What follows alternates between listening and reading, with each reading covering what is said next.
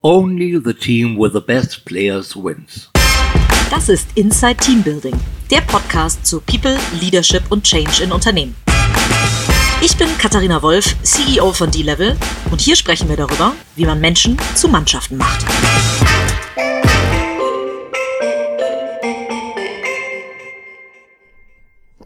Hallo und herzlich willkommen zu einer neuen Ausgabe von Inside Team Building. Ich sitze heute in meinem eigenen Büro und zwar gibt es dazu eine kleine ähm, Hintergrundstory, denn Finn äh, Plotz sitzt bei mir, Gründer von verschiedenen Startups äh, in seinem jungen, zarten Alter, den ich gerade in Kapstadt besucht habe für zehn Tage und wo wir es nicht geschafft haben, vor lauter Wein, Getränke und Gefeiere und äh, Gesonne ähm, diesen Podcast aufzunehmen. Von daher, Finn, wie toll, dass du gerade in Deutschland bist und wie du jetzt dir die Zeit nimmst.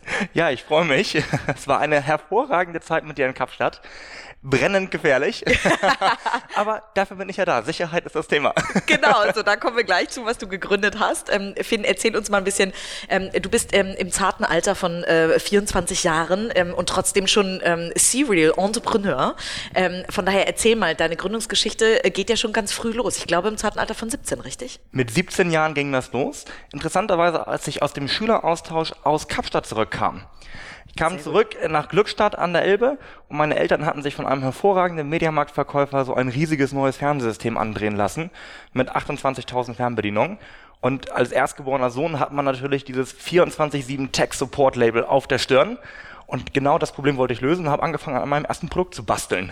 Sehr cool, toll. Und daraus ist tatsächlich ähm, ein Produkt entstanden, was ähm, Venture Capital finanziert wurde, ähm, wo Investoren sofort investiert haben.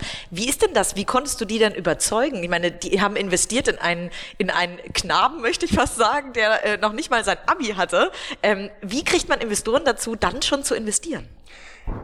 Ich erinnere mich an eine Geschichte, als der erste Investor gerade dabei war zu unterschreiben und ich noch nicht mal im Abi war, sondern noch davor und zu meinem Direktor, dem Herrn Appel, ging und sagte, Mensch, Herr Appel, wir müssen mal reden.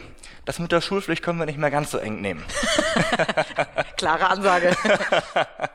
und der Appel war ein guter Mensch. Der hat gesagt, pass mal auf, Finn, kannst ja machen, was du willst, aber du musst mir im Zeugnis mindestens eine 2-0 liefern, was wir beide wussten nicht so richtig drin war. Aber dann kannst du machen und keine Firma gründen und so viel abhauen, wie du willst. Am Ende hat das alles auch geklappt. Die ersten Investoren kamen an Bord. Firma gegründet, im Endeffekt siebenstellig finanziert. Wow. Ähm, das Wort Startup das erste Mal gehört, als ich anscheinend schon sechs Monate dabei war, über das Innovationszentrum Itzehoe, wo ich da mit, mit äh, schlürfendem Pulli mal vor, äh, angerückt bin und mich mal beraten habe beraten lassen, wie das überhaupt so alles funktioniert, was ein Businessplan ist, wie ein Pitch Deck aussehen soll äh, und wo man überhaupt mal anfängt. Und so ging die ganze Geschichte dann so seinen Gang, oder ihren Gang. Toll. Und das ist ja nun nicht, also ähm, Glückstadt und äh, das Gründungszentrum in Zuho ist ja nun nicht so unbedingt ähm, die, die Gründermetropole Deutschlands, würde ich mal sagen. Vielleicht wird es das ja irgendwann noch. Ähm, wie kamst du denn überhaupt da drauf? Also äh, ist das familiär bedingt, dass du irgendwie so diesen Drang hattest, Unternehmer werden zu wollen? Oder gab es diesen Vorsatz überhaupt? Also ich bin in einer Unternehmerfamilie aufgewachsen. Ähm, mein Vater hat äh, damals äh, als Zeitsoldat gemerkt, dass ihm äh, so klare Strukturen gar nicht gefallen ist er ausgetreten und hat angefangen, äh, sein eigenes Restaurant aufzubauen. War damit dann sehr erfolgreich, hat eine Firma draus gemacht und von klein auf an habe ich halt abends am, am äh, Esszimmertisch die Stories gehört mit Mitarbeiterproblemen und Finanzamt und dies und jenes und ähm, das prägt oder hat mich als, als Kind wahnsinnig geprägt. Und hat aber nicht abgeschreckt offensichtlich. Nee, nee. aber dafür hat mein Vater auch gesorgt. Mit 14 kam die klare Ansage, äh, Taschengeld gibt's gar nicht mehr, geschenktes Geld ist nichts wert, äh, aber du kannst einen Job haben. Dann eröffnete er gerade einen neuen Laden und sagte, ich brauche noch einen Tellerwäscher. Du kannst jeden Tag nach der Schule vorbeikommen und dir dann äh, deine fünf Mark verdienen. Super, richtig so, gut. Ja, und so ging das jeden Tag nach der Schule los, bis ich mich nach Afrika abgesetzt habe. Ja, Wahnsinn. Sehr gut. Also vom Tellerwäscher zum äh, Millionär zumindest äh, im Funding. Ja. Das andere kommt hoffentlich noch. Ach, Papier ist geduldig. Ja. ähm, cool, so. Und dann hast du äh, dein Startup gegründet ähm, und das war ja tatsächlich ein Hardware-Produkt. Also eine, eine Fernbedienung, ähm, die, die alle Multimedia-Geräte, die man sonst so braucht, irgendwie ersetzen sollte. Das stelle ich mir jetzt relativ schwierig vor. Du bist ja jetzt nicht Ingenieur. Ähm, also äh, faktisch hattest du, wie gesagt, noch nicht mal dein Abi, als du angefangen hast. Wie hast du dich denn überhaupt in diese Produktwelt reinversetzt? Also ich liebe Produkte und ich liebe es, mich damit zu beschäftigen, wie Dinge funktionieren. Äh, andere Geräte auseinanderschrauben, äh, mit äh, künstlich verstellter Stimme Muster bestellt bei irgendwelchen Herstellern. äh, gingen auch alle kaputt, nachdem ich an ihnen gearbeitet habe, war ja klar. Ähm, und der erste Prototyp sah ungefähr so aus wie diese eine Schublade, die jeder zu Hause hat, wo ein riesen Kabelknäuel drin ist. Ja. Ungefähr so. Es fiebte und leuchtete ein bisschen, roch leicht angebrannt, aber hatte halbwegs funktioniert. Ähm, und dann ging so die, die Grunddefinition des, des, des Gründens los. Leute finden, die wesentlich besser und schlauer sind als man selbst.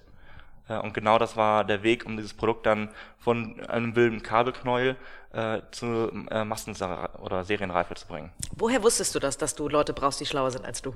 Weil das, also ich, viele Gründer stellen am Anfang, machen genau immer wieder den gleichen Fehler und stellen Leute an, also ich auch, die, ähm, wo man sagt, die sollen jetzt irgendwas machen, worauf ich keine Lust habe oder, ähm, ne? also ich glaube, Buchhaltung war bei mir ganz schnell das Thema, was ich ganz schnell outsourcen wollte. Ähm, woher wusstest du das? Einfach aus der Not heraus. Ich konnte es selbst nicht. Okay. Und es musste getan werden. ja.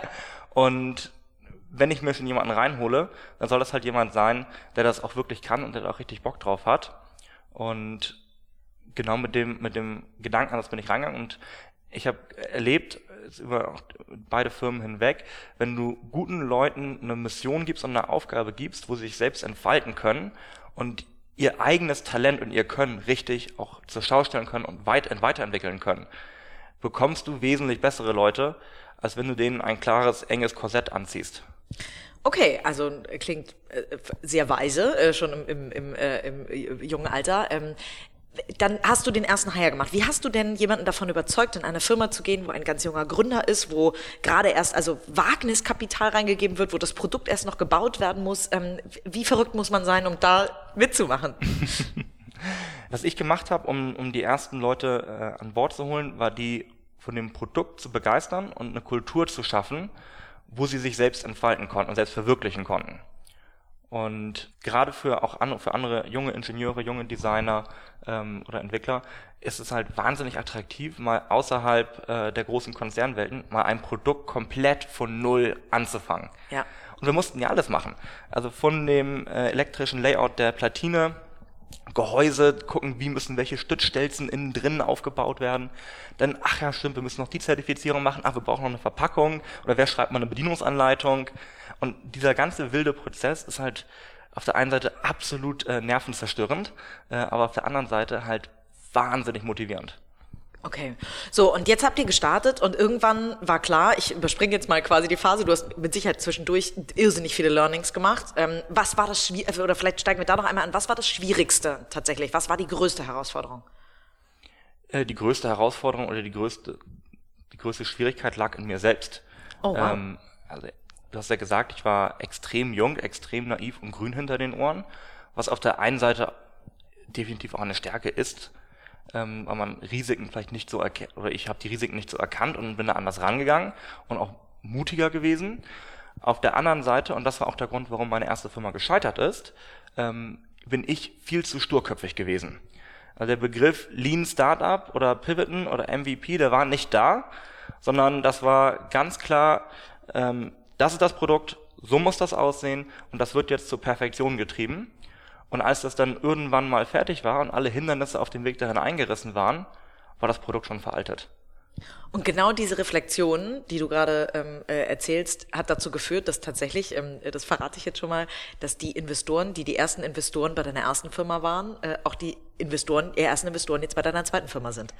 Ganz genau. Das ja. heißt, mit denen hast du dich ganz offen auseinandergesetzt und hast gesagt, hey Leute, ich habe Fehler gemacht oder wie bist du mit denen umgegangen, als das gescheitert ist? Also was, was ich gelernt habe, nicht nur, anders, anders gesagt, es gibt nicht den Moment des Scheiterns, sondern es ist in meiner Erfahrung ein Prozess gewesen. Ähm, als Gründer merkst du ja nicht erst, dass die Firma krank ist, äh, wenn der Patient äh, einen Herzstillstand hat. Ja. Sondern das ist ja so ein ganz schleichendes Gefühl, was schon vorher kommt, was ich dann erstmal noch weggeschoben habe mit Argumenten oder mir was vorgemacht. Aber irgendwann war halt dann der Moment da, wo ich auch merkte, okay, äh, diese Firma hat eine Krankheit, die nicht heilbar ist. Mhm.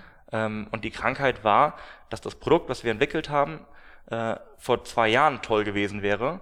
Aber jetzt in der Zwischenzeit hatte halt, äh, gab es Apple TV, es gab Fire TV, es gab Android TV. Ähm, und wie willst du aus äh, Glückstadt mit einem kleinen Startup da mithalten? Mhm.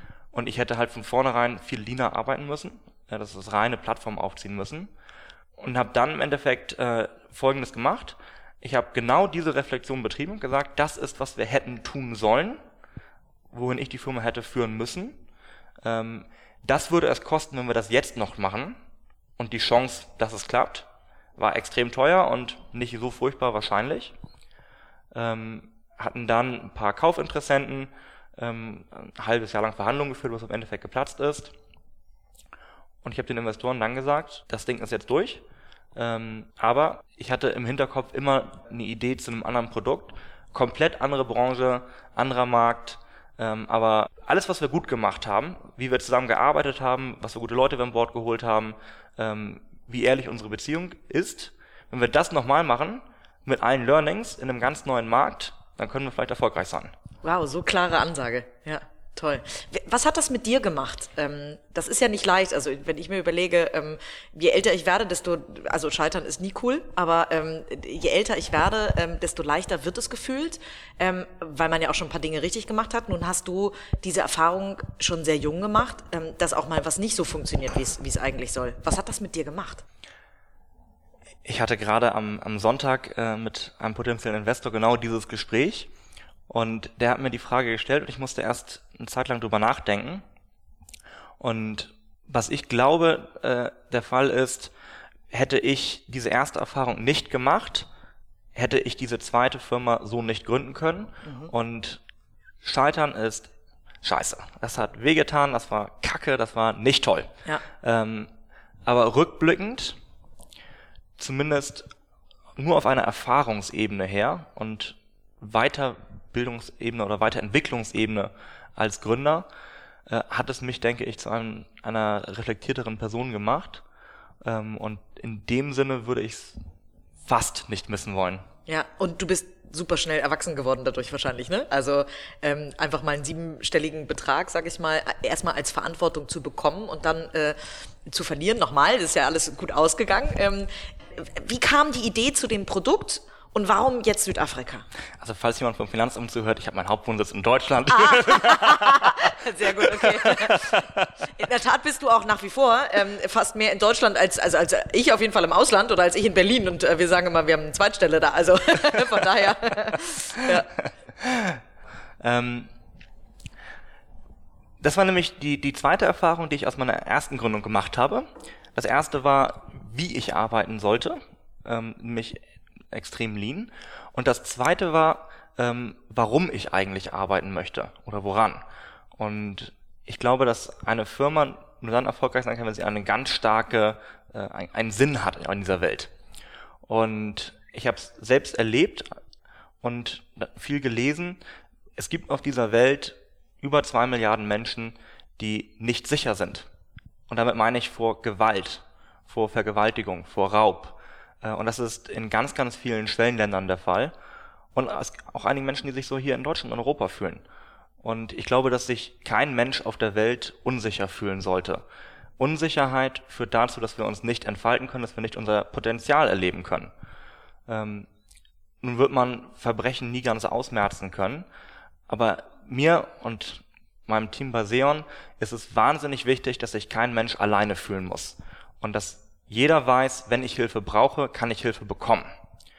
Nun, das bedeutet ganz pragmatisch, ähm, dass wir äh, eine Plattform entwickelt haben, die dich im Notfall über Knopfdruck, App, Sensor, wie auch immer, ähm, mit der schnellsten verfügbaren Rettungskraft verbindet. Das heißt, ich werde getrackt, ich trage einen Button, ich werde getrackt, wo ich bin und kriege schneller Hilfe als im Normalfall.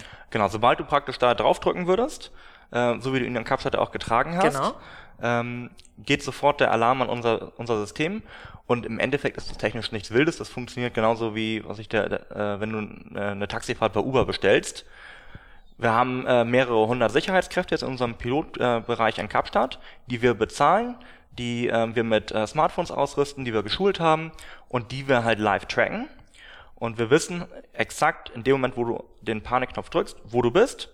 Das wird ein, es wird ein automatisches Matching hergestellt und die Einsatzkraft, die am nächsten da oder am besten verfügbar ist, bekommt halt dein Bild, deine Location, deinen Namen, alles drum und dran und begibt sich halt auf den Weg zu dir. Das haben wir jetzt da in dem Piloten in Kapstadt gemacht, vor allen Dingen vor dem Hintergrund, dass es in den meisten dieser Schwellenländer keine funktionierende Polizei gibt. Und überall dort, wo der staatliche Sicherheitssektor nicht funktioniert, äh, kommt ein privater Sicherheitssektor auf. Der Grund auch, warum ich nach Kapstadt gezogen bin, ist, dass Südafrika mit einem der größten privaten Sicherheitssektoren der Welt hat. Wir haben dort zweimal so viele bewaffnete private Einsatzkräfte wie Polizei und Militär kombiniert. Wow. Und Aber- ich kann es bestätigen, an jeder Ecke hat man wirklich das Gefühl, also ich habe mich äh, auf der einen Seite so unsicher wie nie gefühlt in Kapstadt, weil man die ganzen Geschichten kennt und auf der anderen Seite so sicher wie nie, weil wirklich an jeder Ecke ein privates Security-Unternehmen steht. Ganz genau. Aber davon gibt es, in, zumindest in diesem Land alleine, 9000 separate Sicherheitsunternehmen. Wow. Und jeder hat zu Hause ähm, praktisch einen privaten Wachdienst oder eine Armed Response Company, wie man sie da nennt.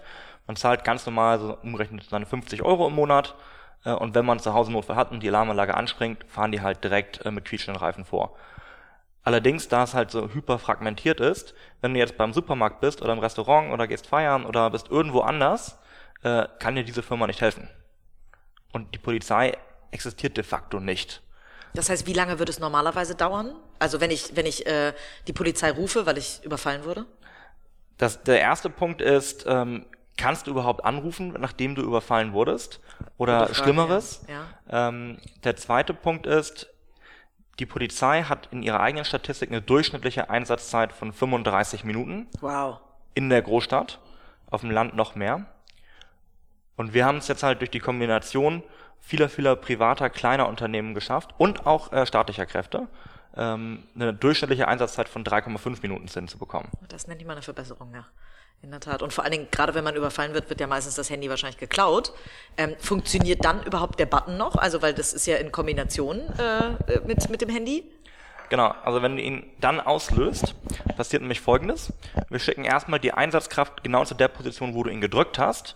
Denn die erste und höchste Priorität ist sicherzustellen, dass du sicher bist äh, und gegebenenfalls eine medizinische Versorgung etc. einzuleiten. Und dann folgen wir dem Live-Tracking des Handys, Sehr gut. was auch nicht abschaltbar ist, außer du killst das Handy ähm, und können dadurch dann halt auch äh, zumindest haben die Chance, äh, auf so ein Telefon zurückzubekommen.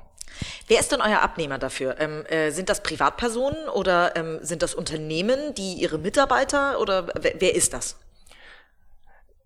Wir haben einen leichten Unterschied zwischen Nutzer und Kunde bei Ja. uns.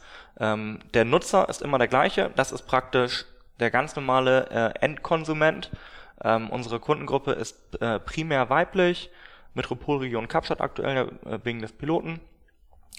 Und Kunden äh, sind entweder B2C, wir haben ungefähr 40% B2C-Anteil und der Rest äh, wird von Unternehmen für deren Mitarbeiter, zum Beispiel ähm, von einer großen Immobilienmaklergesellschaft oder äh, Hilton Hotels oder ähm, kleine Versicherungen, ähm, machen, wo wir gerade den ersten Piloten machen, die das dann halt auch ähm, an, an ihre Kunden und Mitarbeiter ausgeben. Cool. Und jetzt hast du da auch schon wieder ein Team aufgebaut, was gar nicht so klein ist, äh, über zwei Standorte und zwei Kontinente tatsächlich, weil auf der einen Seite beim Pilotprojekt natürlich Mitarbeiter sitzen, auf der anderen Seite hier am Standort in Deutschland. Erzähl mal, wie, wie kam es dazu und, und wie groß ist euer Team? Ja, wir sind äh, ein Hamburger Startup. Wir sitzen in Harburg. Äh, mein Mitgründer Nils und CTO mit seinem Tech-Team, äh, die sitzen da und äh, schreiben wahnsinnig coole Software. Nils war vorher bei Airbus und hat da an der A380 Software geschrieben. Cool. Äh, mit dem bin ich zumindest noch nicht abgestürzt. Was mich als Mitgründer da wesentlich entspannter fliegen lässt. Ja, Ähm, hier haben wir angefangen, hier haben wir gestartet, hier ist unser Unternehmenssitz und wir haben uns dann nicht nur Kapstadt, sondern verschiedene Städte von Rio über Sao Paulo, Mexiko-Stadt, Delhi, Mumbai angeschaut, äh, um zu gucken, wo wir am besten den Piloten starten können, wo wir den größten äh, äh, Unterschied machen können. Haben uns dann für Kapstadt entschieden ähm, und das war, dann ging es relativ schnell. Ich war dann ein paar Mal da, kurz praktisch zu Besuch, um zu gucken, okay, ist das wirklich so mit dem Klemmbrett durch die Fußgängerzone, Leute gefragt, äh, war ein paar Sicherheitsfirmen angeklopft und es war irgendwie die richtige Grundstimmung. Und dann ratzfatz meine Wohnung in Hamburg ausgeräumt und nach Kapstadt gezogen. Und jetzt bin ich seit äh, anderthalb Jahren primär dort. Aber da wir halt äh, hier in Hamburg sowohl Investoren als auch Tech-Team ähm, haben, bin ich im Schnitt alle acht Wochen auch hier. und hilft das, ähm, dieses Argument ähm, Made in Germany? das hilft wahnsinnig viel. Ähm, und das ist, hilft nicht nur als, als Marketing-Gimmick, sondern ich habe jetzt erlebt, äh, wenn man wirklich in, in einem Schwellenland arbeitet und lebt, dass die Kultur einfach anders ist. Nicht schlechter oder besser, aber anders. Äh, und wir Deutschen ticken schon irgendwie ein bisschen komisch. Ähm, was heißt das? Was, wo ticken wir Deutschen anders? Oder was hast du erlebt? Jetzt kann man praktisch Klischees aufwärmen, aber es ist tatsächlich so, Pünktlichkeit, äh, überhaupt eine E-Mail zu beantworten, wenn sie reinkommt, äh, wenn jemand sagt, das wird bis Freitag erledigt, dass es auch Freitag fertig ist. Das ist zum Beispiel in Südafrika nicht der Fall. Aber auch da muss man sich einfach einstellen. Und ich weiß ganz genau, wenn ich jemandem eine E-Mail schicke und ich brauche dann eine Antwort bis Freitag, fange ich ab Mittwoch an, täglich anzurufen. wow. Aber das macht jeder da so und das ja. funktioniert. Wahnsinn. Ich schicke eine E-Mail, um danach anzurufen, dass die E-Mail beantwortet wird. Klingt irgendwie weird. Aber okay. Ähm, also dieses Team in, in, in Südafrika und das Team in, äh, in Hamburg oder in Harburg, ähm, äh, wie korrespondieren die? Macht ihr regelmäßige Team-Events? Sehen die sich? Wie schafft ihr das irgendwie eine Company zu bleiben? Ja. Ähm, also angefangen hat es ja mit dem Kapstadt-Team nur mit mir selbst, der alleine im Coworking Space saß. Jetzt sind wir acht Leute im Kapstadt-Team, äh, noch ein weiterer Deutscher und sonst alles Locals. Und auch das, das Hamburger Team äh, ist mittlerweile auf äh, neun Vollzeitäquivalente angewachsen. Also sind da auf beiden Standorten auch immer in einer ähnlichen Größe, was denke ich hilft. Wir haben ein Stück weit abweichende Kulturen, aber kompatible Kulturen. Ähm, unsere Hamburger Kollegen halt wahnsinnig also viele Familienväter ähm, und Mütter, wahnsinnig ähm, verwurzelt und lokal. Und in äh, Kapstadt äh, haben wir halt komplett durchgemischte internationale Gruppe, ähm, wo halt so ein kleiner ähm, Melting Pot Mhm. Ähm, was, wie würde man auf Deutsch Melting Pot sagen? Ich glaube, das versteht jeder ehrlicherweise, ja. ja. ich ich finde es ganz furchtbar, immer in Anglizismen zu reden. aber ich, mir, mir fiel das bessere Wort gerade nicht ein. Alles gut, ja. Und wie wir kommunizieren, ist ähm, aus einer Mischung von extrem persönlich, persönlichkeitsbasiert. Also mir ist es wahnsinnig wichtig, dass man auch wirklich im Büro sitzt. Ich bin kein großer Fan von ähm, äh, Remote-Arbeit. Es ist mir sehr wichtig, dass wir uns regelmäßig sehen, in die Augen schauen und über Themen reden. Denn die meisten Sachen kommen ja nie auf, äh, wenn man nur e-mailt oder slackt oder wie auch immer, sondern wenn man sich halt mal an einer, einer Kaffeetheke gegenüber sitzt. Das heißt, wir haben ähm, in, in beiden Büros festen Daily, Weekly, Monthly, äh, Quarterly Huddle ähm, äh, Rhythmus. Und um die Kommunikation zwischen den beiden äh, Standorten hinzukriegen, ist es so, dass ähm, ich alle acht Wochen nach Deutschland fliege und Nils ist im Schnitt alle acht bis äh, zehn Wochen in Kapstadt. Zumindest immer für unsere quartalsweisen Strategie-Meetings, wo halt alle zusammensitzen. Und ansonsten äh, geht das halt ganz klar per äh, Echtzeitkommunikation. Wir nutzen das Tool Monday.com, was super gut funktioniert für uns. Äh, wir machen viele Videoschaltungen und das Coole ist ja wirklich, gerade jetzt von Südafrika nach Deutschland hast du keine Zeitverschiebung. Ja, das ist toll. Wie, wie funktioniert denn das Hiring in, in äh, Südafrika? Wo ist der Unterschied? Also Deutschland, äh, gerade wenn das Tech-Team hier sitzt, hier gibt es viel Tech-Talent, aber gleichzeitig einen kleinen War for Talent in jedem Fall im, im Tech-Bereich. Ja. Ähm, ist das in Südafrika auch so, ähm, mit den Leuten, die ihr da braucht?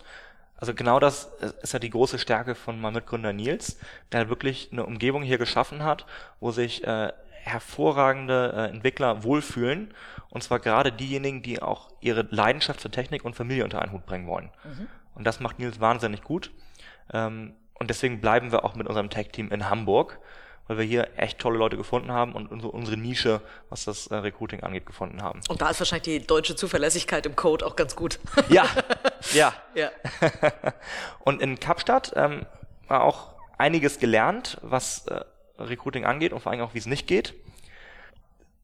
In den meisten Schwellenländern und in Südafrika im Insbesondere hast du eine wahnsinnig starke Ungleichheit. In allen Lebensbereichen. Das sind praktisch das sind wie, wie zwei Herzen einer Brust oder zwei Länder in einem. Und das zeigt sich halt auch im Einkommensgefälle. Du hast einen Mindestlohn, äh, der bei knapp 200 Euro liegt. Im Monat. Im Monat? Im wow. Monat. Ähm, gleichzeitig hast du auch wahnsinnig wohlhabende Menschen. Und die leben alle in der gleichen Stadt. Was das, das Hiring angeht, ähm, haben wir halt auch bei uns in, im Kapstädter Büro ach, im Endeffekt so zwei ähm, verschiedene Themenfelder.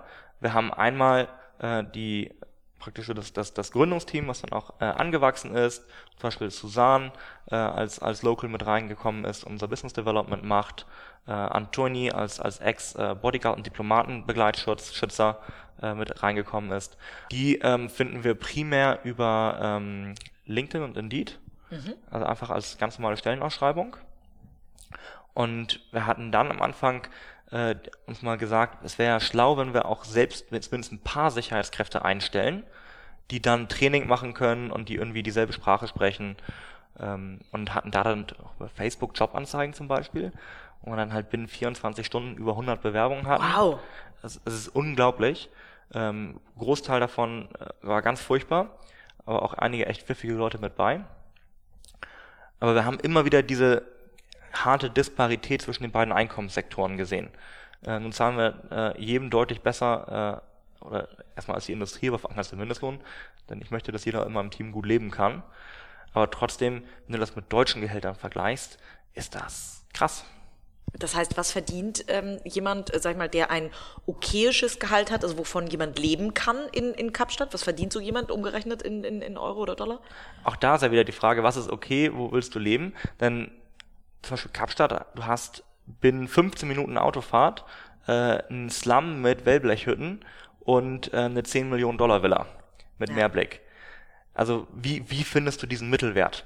Ähm, was ich wahnsinnig schwer finde und auch tatsächlich belastend finde, ähm, dort zu leben, in, unter diesem Gesichtspunkt. Was jetzt äh, unser Team im Speziellen angeht, wir haben ähm, praktisch unser äh, niedrigstes Gehalt sind ähm, 10.000 Rand im Monat. 10.000 Rand sind umgerechnet 700 Euro. Wow. Was- Würde man nicht denken, dass man davon leben Nee. kann. Äh, in, in Deutschland äh, vollkommen ausgeschlossen. Aber in Südafrika, wo du halt als, als Basisgehalt bei 3000 anfängst, äh, ist das tatsächlich viel Geld. Ja. Zumindest je nachdem, wie und wo du lebst. Ähm, Man muss ja sagen, tatsächlich das Essen, also ich war äh, immer wieder batz erstaunt. Ähm, wir haben in wirklich guten Restaurants gegessen und da zahlt man irgendwie äh, dann 30 Euro pro Person und hat äh, ein Drei-Gänge-Menü und eine Flasche Wein gehabt. Also es schon, ähm, das Leben ist günstiger, definitiv, aber trotzdem klingen 700 Euro immer noch wahnsinnig wenig. Das heißt, die Mieten, ähm, äh, wie sieht das aus? Steigen die Mieten proportional dann irgendwie mit den Gehältern oder sind die auch so niedrig oder? Also das Leben, gerade wenn du ein bisschen außerhalb der Stadt lebst, ist wahnsinnig günstig. Also du kannst halt äh, 30 Minuten vor Kapstadt äh, ein Haus mit äh, drei Schlafzimmern und Badezimmern für irgendwie 400 Euro im Monat haben. Wow, ja. Ähm, und das ist ein tolles Haus. Äh, du kannst halt äh, in, in, in einfachen, aber komplett feinen Verhältnissen auch für unter 100 Euro im Monat mieten. Und dann Lebensmittel, äh, Transport ist halt alles deutlich günstiger. Noch einmal zurück zum Team. Du hast ja vorhin beschrieben, ähm, was du dir vorgenommen hattest bei Vion, äh, bei deiner ersten Firma am Anfang, äh, dass du gerne viel Freiheit lassen wolltest. Du willst Leute einstellen, die schlauer sind als du. Was davon hast du bei Seon übertragen? Also ähm, wie führst du heute und was hat sich vielleicht auch verändert? Ja. Ähm, eine Sache, die bei uns wahnsinnig wichtig ist, ist der Fokus auf unsere Grundwerte als Firma und als Team. Und so banal es klingt, was ich gelernt habe, was einen Riesenunterschied macht, ist, äh, die einmal auf ein großes Poster zu drucken und an die Wand zu hängen. Und einer der coolsten Momente war, ähm, als äh, meine Kollegin Annie, die bei uns im, im Callcenter arbeitet, ähm, nach, ich glaube, die war da gerade fünf, sechs Wochen bei uns. Ähm, und wir hatten eine Diskussion, ich weiß gar nicht mehr, um welches Thema es ging, aber zumindest hat sie mich mit unseren eigenen Grundwerten geschlagen. Oh, wow. Und das fand ich sowas von klasse. Äh, also in, interkulturell, interkontinental, äh, über alles hinweg, äh, aber mit denselben Grundwerten. Toll. Und das ist mir unglaublich wichtig. Super. Wie geht's denn mit Seon weiter? Ähm, ihr, das ist jetzt, du sagst ein Pilotprojekt. Ähm, jetzt kommt die Weltherrschaft. Wie geht's weiter? Also wir haben es jetzt ja geschafft, in Kapstadt äh, ein Notfallrettungssystem aufzubauen, das zehnmal schneller ist als alles, was sonst da ist. Und genau das wollen wir jetzt möglichst schnell in möglichst viele andere Städte und Länder bringen. Ich bin jetzt seit äh, einigen Wochen sehr intensiv äh, im Gespräch mit äh, Unternehmen aus Johannesburg äh, und Durban, was die anderen beiden großen Städte sind in Südafrika. Das wird jetzt äh, in den nächsten Monaten sehr, sehr schnell gehen, denn die Plattform, die Technik, die ist jetzt da. Ähm, da weitere Nutzeraccounts zu erstellen und weitere Sicherheitskräfte draufzusetzen, ist kein Thema. Ähm, parallel wurden wir jetzt angesprochen von mehreren großen internationalen Sicherheitsunternehmen, die in ihren jeweiligen Märkten auch eine, eine dominante Stellung haben, wo du nicht 20, 30 kleine verschiedene zusammenbasteln musst, um einen, ein Netzwerk zu bekommen, äh, und die dann halt unsere Technik lizenzieren möchten, um in Städten wie äh, Kinshasa oder Nairobi oder Tripolis eben genau das Gleiche zu machen. Ich bin jetzt in zwei Wochen in Kinshasa, starten unseren ersten Piloten und unser Ziel ist es, jetzt halt schnell in weitere Städte zu kommen. Toll. Wenn du zurückblickst auf den 17-jährigen Finn ähm, und dir selber drei Tipps geben dürftest, wäre wahrscheinlich einer, das hast du vorhin schon gesagt, ähm, äh, schneller zu, zu pivoten oder, oder leaner äh, zu entwickeln. Aber ähm, was wären sonst so die drei Dinge, die du ähm, anders machen würdest, also wo du vielleicht daraus gelernt hast? Du heißt ja nicht, dass du es bereust, weil du hast ja in der Tat Learnings rausgezogen. Aber was würd, welche drei Tipps würdest du dem 17-jährigen Finn mitgeben für sein erstes Startup? Das erste, was ich ihm sagen würde, ist, dass es vollkommen normal ist, dass Dinge schieflaufen. Äh, erfolgreiche Unternehmer werden oft so dargestellt, gerade auch von Dritten, dass es eine gerade Linie nach oben war. Daher ist es in Wirklichkeit eine absolute Achterbahnfahrt, wo man, äh, oder zumindest bei mir war es so, dass ich äh, viermal äh, im Monat dachte, das geht alles komplett den Bach runter und ich bin raus hier und achtmal im Monat komplett euphorisch war. Mhm. Und irgendwo diese, diese mittlere Traktion ist das Wichtige. Und in dem Bewusstsein sehe ich Dinge jetzt oft wesentlich ruhiger, ähm, was ich mir gewünscht hätte, damals auch hätte tun zu können. Mhm. Das kennen wir, glaube ich, alle. das zweite und damit auch aufbauend auf unserem Gespräch ist, der, dass Kultur ist Strategie zum Frühstück. Mhm. Kultur ist so unendlich wichtig ähm, und Kultur zieht gute Leute an und Kultur hat guten Leuten bei uns dazu geholfen, noch besser zu werden, was keine noch so schlaue Strategie, die ich mir hätte ausdenken können, geschafft hätte. Mhm. Und das dritte und letzte ähm, ist gerade in der Arbeit mit Investoren und weiteren ähm, äh, Partnern nicht die wertvolle oder nicht praktisch äh, meine wertvolle Zeit als Gründer damit zu verschwenden, schlechte Nachrichten gut zu verkaufen. Oder im, im, im Englischen sagt man so schön, äh, dass man Lippenstift auf ein Schwein macht. okay, wow. Li li Lipstick on a pig. Ja. Äh, das heißt, äh, ganz mal überlegen, oh Gott, wie kriege ich jetzt noch irgendwie ein halbwegs gutes Reporting hin oder alle die schlechten Sachen runterfallen lassen, nur das Gute reporten. Äh, das funktioniert nicht. Denn ich habe mir damals zum Teil auch einfach selbst was vorgemacht und dadurch Probleme nicht gesehen und nicht gehandelt ähm, wogegen ich gelernt habe, wenn man alle schlauen Leute, die eh an einem Tisch sitzen und die an einem Strang ziehen, auch involviert, um Probleme zu lösen, ist eine Lösung wesentlich wahrscheinlicher, äh, als wenn dann nur ich mein kleines graues Stübchen drüber zermale. Mhm. Wen fragst du äh, um Rat, wenn du heute sagst, ähm, ich habe bestimmte äh, Fragestellungen, die ich mir selber nicht beantworten kann oder die wir als Team nicht beantworten können? Gibt es sowas wie Mentoren in deinem Leben? Absolut. Ähm, also die Hälfte der Zeit habe ich keine Ahnung. ähm, und genauso wie äh, mit dem Aufbau eines Teams äh, glaube ich, dass das auch genauso mit dem äh, kann Beirat oder äh, Mentorenzirkel oder wie man auch immer das nennen möchte. Im Endeffekt läuft es darum, darauf hinaus, schlaue Leute äh, um sich zu haben. Mhm. Und das hat mir äh, schon einige Male den Arsch gerettet, ähm, wo ich nicht wusste, wie es geht oder noch gefährlicher, dachte, die richtige Antwort zu haben, äh, die aber vollkommen falsch war. Denn es lebt niemand äh, gefährlicher als ein Blinder, der glaubt, die Ampel sei grün. Ja. Ähm, und deswegen, das führt zu der äh, vorgenannten dritten, äh, zum dritten Learning zurück. Wenn ich habe gelernt, äh, wenn ich denen ganz klar kommuniziere, äh, was die Probleme sind, was mein Plan ist und warum das mein Plan ist, dann können die auch effektiv Feedback dazu geben. Und das hat einige Male jetzt in der, äh, in der Zeit von Seon, aber auch Vion vorher tatsächlich ähm, den Unterschied gemacht. Also Offenheit und Transparenz. Offenheit, ja. Transparenz ähm, und wie ganz am Anfang ja gesagt, das läuft darauf zurück, äh, dass äh, gerade äh, wir als Gründer sind ein ganz schwieriges Pack an Menschen. und ähm, das mit einer Prise Humor zu nehmen und zu wissen, dass ich, äh, wie gesagt, in der Hälfte der Fälle keine Ahnung habe und dass es viele schlaue Menschen gibt, die das wesentlich besser können. Und im Endeffekt, wenn ich es nur hinbekomme, als einzige Fähigkeit, diesen Zirkel an Menschen zusammenzubringen und zu motivieren und auf eine, eine Mission und Vision zu setzen, dann ist mein Job erfüllt. Sehr gut. Was für ein irrsinniges Schlusswort, Finn. Äh, jeder, der dich kennt, weiß, wie positiv du bist. Ähm, von daher, ähm, äh, glaube ich, äh, braucht man dir fast nicht nur alles Gute oder braucht man dir nicht alles Gute zu wünschen, weil irgendwie wird alles gut. Dieser schöne Satz, am Ende wird alles gut. Und wenn es noch nicht gut ist, ist noch nicht das Ende. Irgendwie sehe ich da fast über dein Gesicht, ähm, äh, äh, wenn ich den Satz lese. Vielen, vielen Dank für die Insights. Vielen Dank, dass du deine Geschichte mit uns geteilt hast. Und ich bin sehr gespannt, wie es mit Seon weitergeht. Und das werden wir bestimmt beobachten. Und irgendwann tragen wir wahrscheinlich diese Clips auch auch alle in Deutschland. also vielen, vielen Dank, Finn. Ich danke dir, Katha.